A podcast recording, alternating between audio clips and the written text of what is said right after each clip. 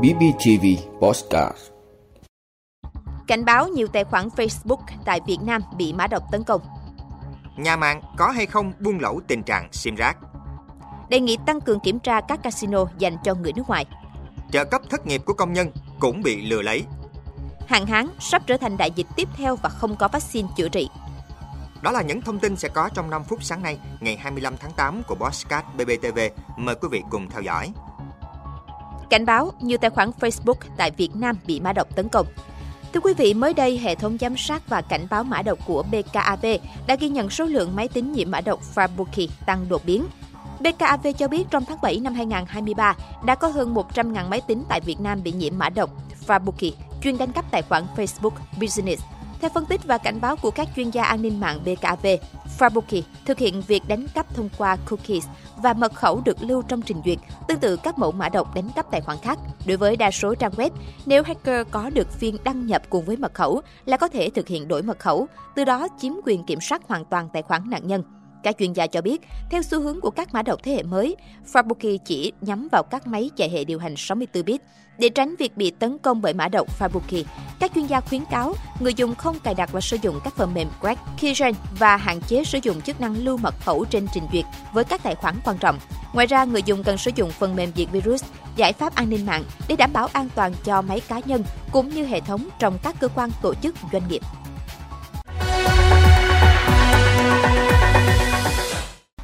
Nhà mạng có hay không buông lỏng tình trạng sim rác?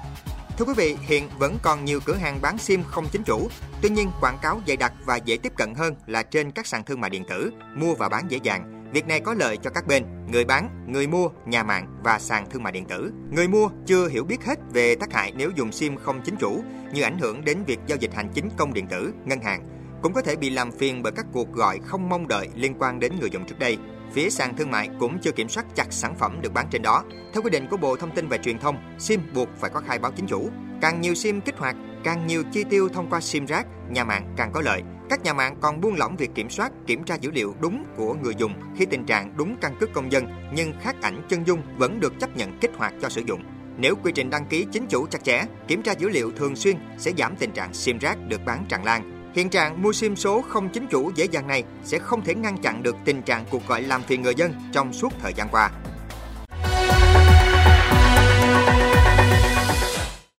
Đề nghị tăng cường kiểm tra các casino dành cho người nước ngoài. Thưa quý vị, Bộ Tài chính vừa có văn bản gửi Bộ Công an, Ủy ban Nhân dân 17 tỉnh, thành phố đề nghị tăng cường quản lý hoạt động giám sát kinh doanh casino và trò chơi điện tử có thưởng dành cho người nước ngoài. Cụ thể, 17 tỉnh thành phố gồm Hà Nội, thành phố Hồ Chí Minh, Hải Phòng, Khánh Hòa, Điện Biên, Bình Dương, Bình Thuận, Kiên Giang, Bà Rịa Vũng Tàu, Bắc Ninh, Đà Nẵng, Lạng Sơn, Thừa Thiên Huế, Đắk Lắk, Quảng Ninh, Lâm Đồng và Quảng Nam. Bộ Tài chính cho biết theo quy định hiện hành, kinh doanh casino và trò chơi điện tử có thưởng là ngành nghề đầu tư kinh doanh có điều kiện, chịu sự kiểm soát chặt chẽ của cơ quan quản lý nhà nước có thẩm quyền nhằm đảm bảo hoạt động kinh doanh tuân thủ đúng quy định của pháp luật. Qua kiểm tra định kỳ, đột xuất và thông tin báo chí phản ánh, một số doanh nghiệp kinh doanh casino và trò chơi điện tử có thưởng có sai phạm về đối tượng được phép vào chơi, cho thuê mặt bằng, cho thuê máy trò chơi, bàn trò chơi để kinh doanh trái quy định của pháp luật.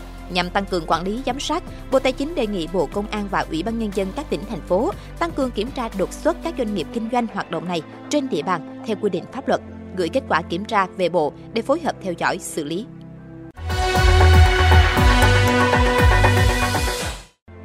Trợ cấp thất nghiệp của công nhân cũng bị lừa lấy. Thưa quý vị, Bảo hiểm xã hội tỉnh Quảng Nam vừa tiếp nhận vụ mạo danh lừa đảo thu hồi tiền trợ cấp thất nghiệp.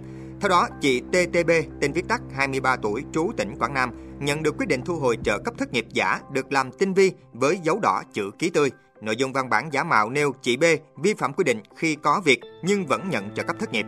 Kẻ lừa đảo yêu cầu người phụ nữ này phải trả lại gần 3 triệu đồng đã nhận sai quy định. Theo cơ quan bảo hiểm, bất kỳ công dân nào cũng có thể tải ứng dụng của các ngân hàng về rồi khai báo online. Song các từ khóa liên quan đến bảo hiểm xã hội ngân hàng chưa thể kiểm soát. Điều này vô tình gây nhầm lẫn cho người dân khi nhận văn bản của cơ quan chức năng. Những kẻ lừa đảo lợi dụng lỗ hổng trên để đặt tên cơ quan tổ chức nhà nước nhằm mục đích chiếm đoạt tiền. Người lao động cần thận trọng và liên hệ ngay với ngành bảo hiểm hoặc cơ quan công an khi phát hiện dấu hiệu lừa đảo để được hỗ trợ.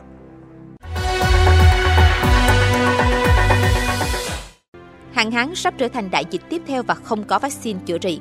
Thưa quý vị, thế giới đang phải đối mặt với một cuộc khủng hoảng nước chưa từng có do nhu cầu tăng cao và khủng hoảng khí hậu gia tăng. Theo báo cáo mới công bố của Viện Tài nguyên Thế giới, một phần tư dân số thế giới ở 25 quốc gia đang đối mặt tình trạng căng thẳng cực độ về nước.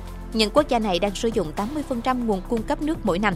Theo phân tích trên toàn cầu, khoảng 4 tỷ người, tương đương một nửa dân số thế giới, phải đối mặt với tình trạng căng thẳng về nước cực kỳ cao, ít nhất một tháng mỗi năm. Đến năm 2050, con số này có thể lên tới gần 60%. Thiếu nước xảy ra tại nhiều nơi, nhiều khu vực trên thế giới và Trung Đông, Bắc Phi là khu vực chịu ảnh hưởng nặng nề nhất. Thế nhưng với những quốc gia vốn đã chịu ảnh hưởng từ các cuộc xung đột, thì tình trạng này lại càng khiến người dân thêm chật vật. Khủng hoảng nhân đạo do xung đột, nội chiến, nay đi kèm với khủng hoảng khí hậu, khủng hoảng nguồn nước, đang khiến cuộc sống người dân tại Syria vốn đã khó khăn, nay lại càng khó khăn hơn.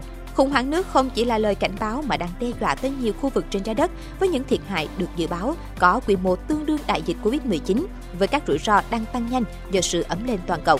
Và nếu không hành động để đảm bảo sử dụng, khai thác, bảo tồn bền vững tài nguyên nước, thì như đặc phái viên Liên Hợp Quốc về giảm rủi ro thiên tai Mami Mizutori nêu rõ, hạn hán đang sắp trở thành đại dịch tiếp theo và không có vaccine chữa trị. Cảm ơn quý vị đã luôn ủng hộ các chương trình của Đài Phát thanh truyền hình và báo Bình Phước. Nếu có nhu cầu đăng thông tin quảng cáo ra vặt, quý khách hàng vui lòng liên hệ phòng dịch vụ quảng cáo phát hành số điện thoại 02713 887065. BBTV, vì bạn, mỗi ngày.